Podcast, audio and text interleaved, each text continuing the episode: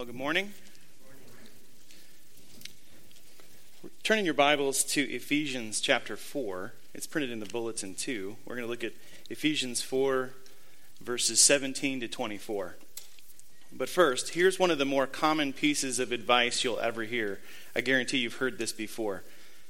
Follow your heart.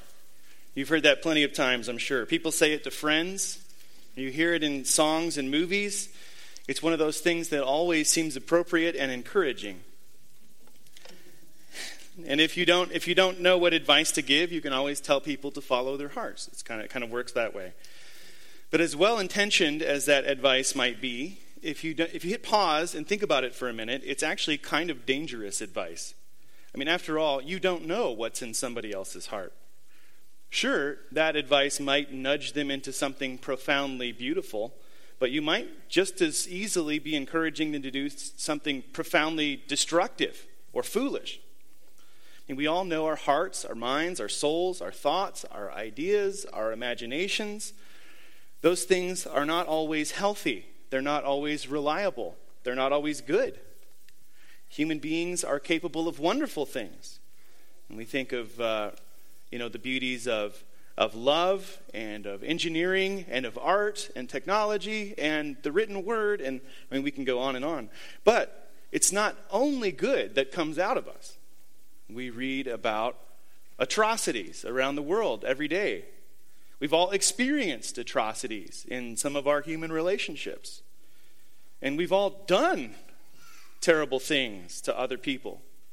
I mean, there's been many times, I'm sure, where you thought, that uh, you were doing something so helpful, but it, it only turned out actually to make things worse. I mean, I've experienced that more times than I would ever care to admit. So, if you really consider the human heart, then you know all too well that just they are that human hearts are just as capable of great evil as they are of great good. So, follow your heart might not actually turn out to be very good advice in the end. So then, what, what are we supposed to do? What are we supposed to follow? If we shouldn't follow our hearts, then what should we follow? Let's read what the Apostle Paul says in Ephesians chapter 4, beginning at verse 17. Now, this I say and testify in the Lord that you must no longer walk as the Gentiles do, in the futility of their minds. They are darkened in their understanding, alienated from the life of God because of the ignorance that is in them, due to their hardness of heart. They have become callous and have given themselves up to sensuality, greedy to practice every kind of impurity. But that is not the way you learned Christ. Assuming that you have heard about him and were taught in him, as the truth is in Jesus, to put off your old self, which belongs to your former manner of life and is corrupt through deceitful desires, and to be renewed in the spirit of your minds, and to put on the new self created after the likeness of God in true righteousness and holiness. The word of the Lord. Thanks be to God. So, I mean, it jumps right off the page at you. In these verses, the Apostle Paul is contrasting two ways to live. The first way is what he calls the old self. And if you look at just look at verses 18 and 19 for a second, and just look at just some of the specific words that he uses to describe the old self futile, darkened, alienated, ignorant, hardness, callous, sensual, greedy, impure. These words are a sharp rebuke to anyone who trusts their heart without having also a good, healthy dose of discernment and even skepticism. It's a naive way to live, as if me being me is always a good thing. What the Apostle Paul is describing here is that it's actually, a, if, we, if you really think about it, it's a hypocritical and deceived way to live. This mindset claims to be wise, shrewd, and discerning, but it's not. You trick yourself. And then what's really interesting is then we want to, we, try, we have this impulse to try to pass on our wisdom to other people. We'll even go so far as to evangelize others uh, with the good news of our own wisdom. Listen, we say, if you just follow my advice. But the, re- the reality is that we're far more darkened, confused, calloused, and close minded than we'd like to admit. That's the former manner of life, he says. That's the way you used to be. Notice this keyword. Look at verse 22. Notice it's a really interesting keyword, jumps off the page. Put off your old self. It doesn't say your old actions, your old ways. It's deeper than that. It's deeper than our actions, deeper than our thoughts and our loves. He's describing uh, something more than just a change in our practices. It's not eat this, not that for the soul, you know. He's talking about being a different self, an entirely new kind of person. Have you experienced that kind of revolution of the soul? If you have not, if you've not, if you don't know that kind of change, the bad news here is that according to what the apostle Paul writes here in Ephesians, you are still living in this old self pattern of futility. If that's you, then the very first thing that you need to learn from this passage is you, you need to learn that you shouldn't trust yourself. It's not safe. You need to move beyond your own shady, shaky wisdom and gain true understanding from God. You need a new self.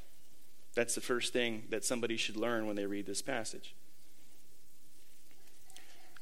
Notice, however, that the Apostle Paul is not writing mainly to unbelievers in this passage he's addressing Christians. Look at verse 20.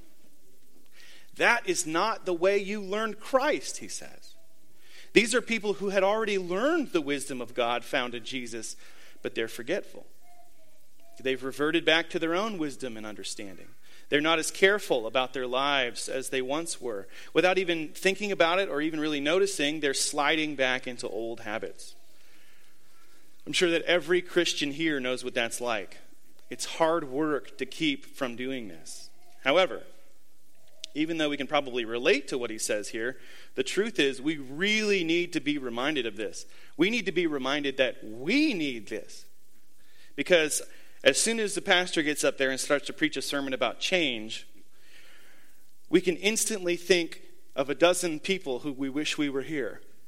Oh man, I wish I wish they were here today let me see, we're fully convinced that others need to change. The question is, are we convinced that we need to change? Most often, we're, we're actually fundamentally satisfied with our relationships, our marriage, our family, our work, our recreation, or at least we're satisfied with our part in those things. If there's discord, if there's any lack of meaning or fulfillment or joy, then it's my wife's fault. It's my boss's fault. It's my parents' fault. It's my friend's fault. It's far more challenging to believe that we need to change, that I do. We tend to think either too highly of ourselves or too lowly. Sometimes we feel arrogant and believe that we're doing just fine, thank you, and we don't really need to change. Other times, we feel we, we despair, we feel too low, and we think that change is impossible. But here is the Apostle Paul. He comes along and he says, Change is absolutely necessary. You will remain in darkened futility without it. And at the same time, he's calling you to a change that is absolutely possible thanks to the saving work of Jesus Christ. The outcome of this supernatural change that he's describing is an entirely new self. Okay. That's kind of introduction to these verses here. We're going to let me let me take just a minute to have an aside here. Here's a short aside. The way this passage describes faith, especially Christianity, I think would be surprising and even backward seeming to our culture. Imagine if you stopped uh, someone on the street and described two ways of thinking one that's dark and calloused and futile, and the other one is renewed and true and good and you ask them, which one of those is the life of faith? Which one is Christianity? Which one do you think they would choose? I mean, most people think of Christianity as a closing of the mind, living in what one writer described as a shallow fantasy world divorced from the solid truths of real life. Of course, that's true of some Christians. We're not going to deny it. Uh, and of course, it's true. We know because the Apostle Paul had to write this to Christians. So we know that that's true of some Christians. But what the Apostle Paul is actually saying here is that genuine Christianity, real Christianity, a real life of faith, is actually an opening of the mind. What we're talking about here is a heart and a mind that are open to a wider range of insight and imagination than would ever be possible apart from faith. If you doubt that, if you say, no, I just can't see Christianity as anything but closed mindedness, it just seem, if Christianity seems darkened and foolish to you, then my suggestion is go home and read just this one book. Read just the book of Ephesians. Try that one. It's very short. It will probably only take you about 20, 20 minutes to read it straight through. But read it with this question Is the Apostle Paul calling his readers to a dull, closed mindedness? Or is he challenge, challenging them throughout this book to think more, to think differently, and to think better? I suspect you'll be surprised at the depth and the breadth and the thoughtfulness of genuine Christianity. But go home, have a look, and correct me if you think I have it wrong. Let me know what you find. I'd love to grab coffee. We can talk about it, and I'd love to hear what you think about the, uh, the, the kind of faith the Apostle Paul describes in the book of Ephesians. That's the aside. Back to the passage. We're supposed to put off the old self and put on the new self, according to this passage. We need to be renewed in mind and heart. So, how do we do that? Let's look at three different ways in which we do that. Here's the first one we need to learn to discern between spiritual darkness and spiritual light. We need to learn how to tell the difference between spiritual darkness and spiritual light. The difference between them is not intuitive. You can't trust your instincts, trust your heart, because as we've noted already, our hearts, our instincts are unreliable. Our intuition about these kinds of things is broken. So consider how you'd answer these questions What is spiritual darkness? What is spiritual light? What voices are trustworthy in spiritual matters and which ones are not? How would you answer that question? Which of my desires, the deep down ones, the non negotiables, which of my desires are spiritually healthy and which ones are not? And here's a good question Where are the places that I'm cutting corners spiritually? Where are the places that I'm, I'm cutting corners and taking shortcuts spiritually? We really don't ask ourselves questions like that very often, I think. Uh, not in our not in our culture. If, if, you ask questions like that a lot, I think you're quite the outlier. Um, but we should. We should ask ourselves questions like that all the time. And don't be deceived by first appearances. Don't be deceived. Dig deeper. Keep looking. Don't just jot down the first thing that comes to mind. Have you ever read the classic novel Treasure Island? Or maybe you've seen the movie you know, the one that stars the Muppets. In that story, young, young Jim Hawkins receives a clear and simple warning from a dying man Beware the one legged man. However, when Jim Hawkins meets a one legged man, the very first one legged man that he meets, he's completely unconcerned. After all, this guy seems harmless even kind. I mean, he literally says, after all, he's only a cook, right? But that one legged man turns out to be the most fearsome and treacherous pirate, Long John Silver. Jim Hawkins is completely deceived by his first impressions. In fact, he's quite happy that Long John Silver is along for the voyage. He confides great secrets to him. And however, later, when Long John Silver's true self is revealed, Jim and everyone on the ship pays for that naive trust in this treacherous pirate. Don't trust your first impressions. Beware the things that greed and lust and fear and anger whisper into your ear. Sin always makes grand, huge promises. Listen, if you do this, if you make this one little compromise, if you believe this one little lie, then you'll have everything you want. But all sin, all sin is pretend wisdom. It's fake wisdom. It's darkness, blindness, and hard heartedness, only pretending to be something good. That's what sin is. That is not the way you learned Christ, the Apostle Paul says. We learned how the kingdom of God works from Jesus himself. None of it looks quite how we would expect it to. The first and the last change places, the strong become weak. If you want to save your life, you must lose it. And I mean, and of all things, it turns out that the poor in spirit, the mourners, the meek and hungry, the merciful and the pure, the peacemakers and the persecuted, they're the ones who will outlast everyone else.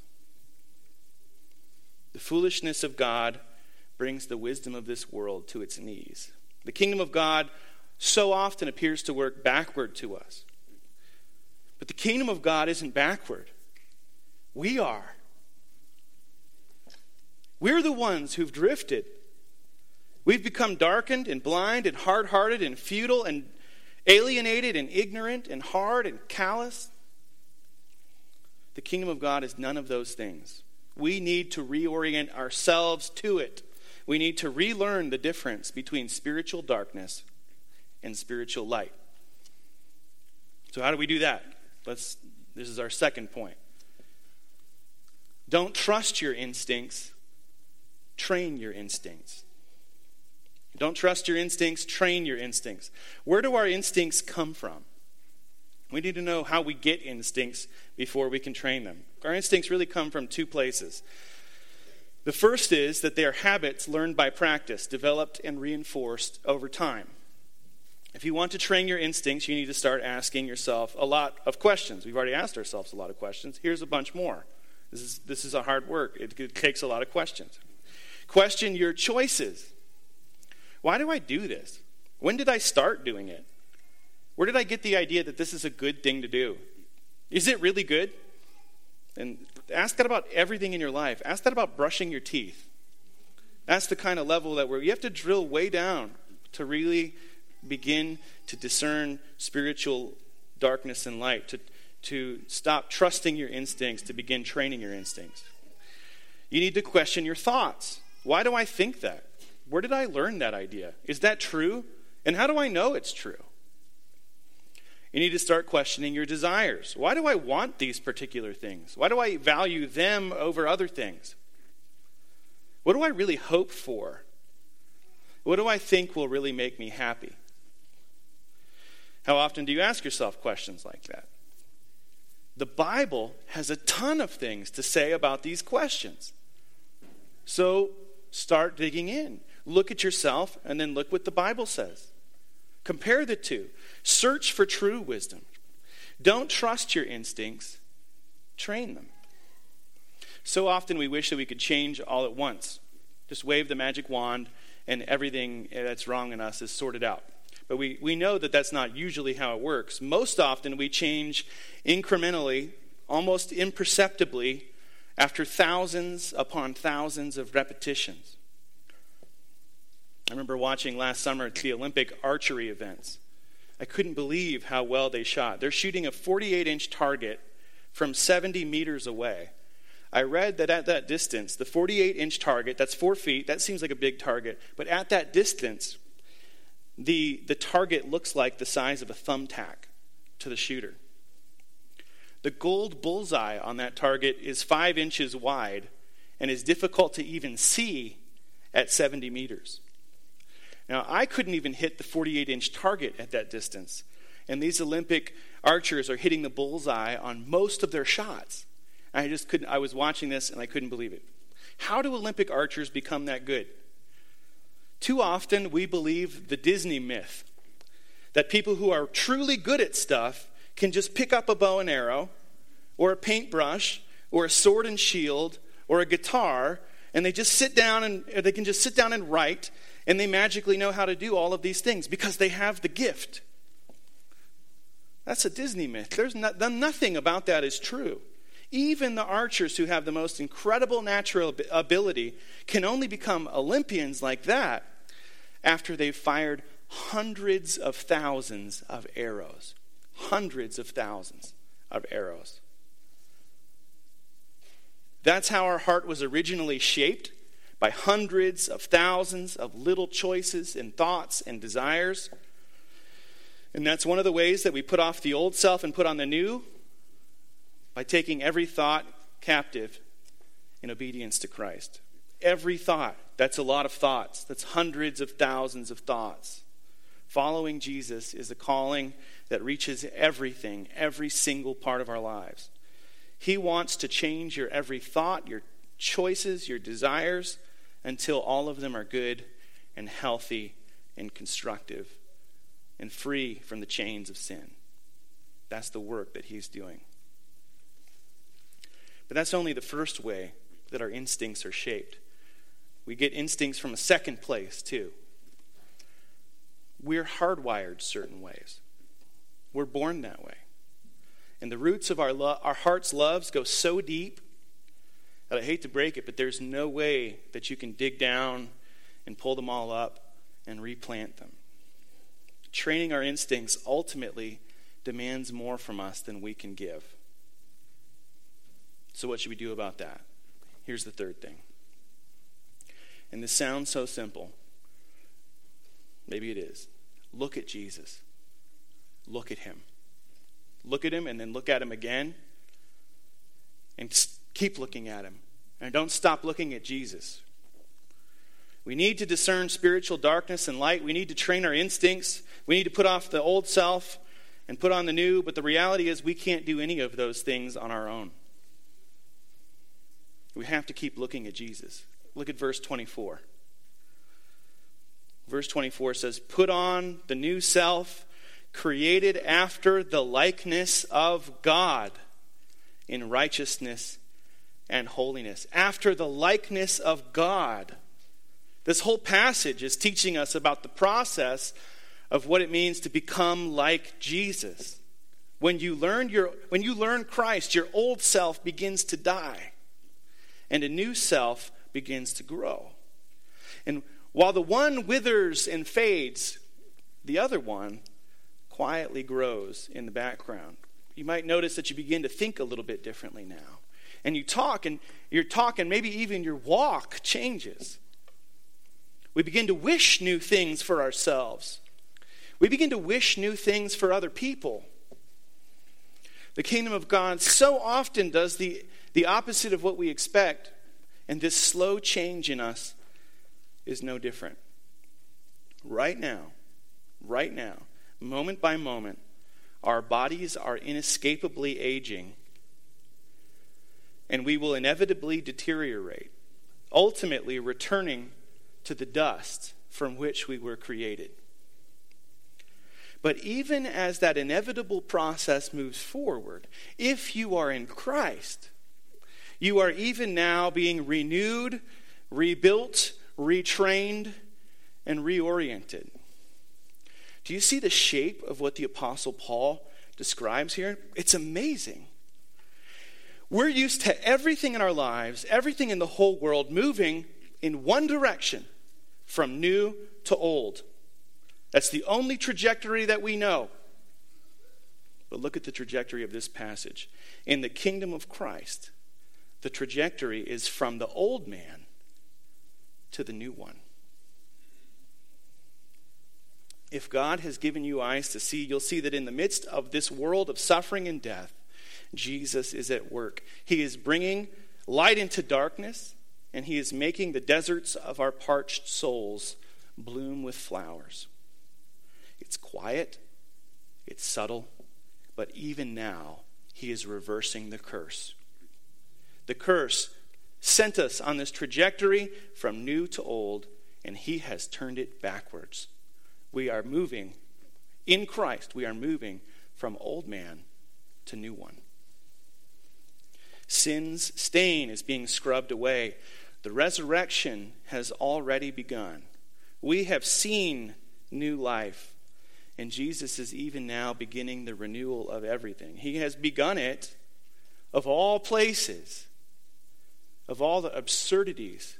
He has begun the new world in us, in the resurrection of our souls, with the promise that our bodies will follow. Can you believe it? Can you believe that Jesus is at work in his people, moving them from old to new? as you as you put off, as you strive to follow him, as you as you work to put off the old man and put on the new, the key is to trust him. Trust that he will keep his word. Trust that he will f- fulfill his promises. That he will that he will finish the process that he's begun both in us and around us. Trust Jesus. Follow his example. He is the pattern of the new creation. Keep looking at Jesus. And by God's grace and in his time, one day we will be like him. Yearn for that day. Strive for that day. Rest and wait patiently for that day. And even now, even right now, rejoice in that day. Thanks be to God. Amen.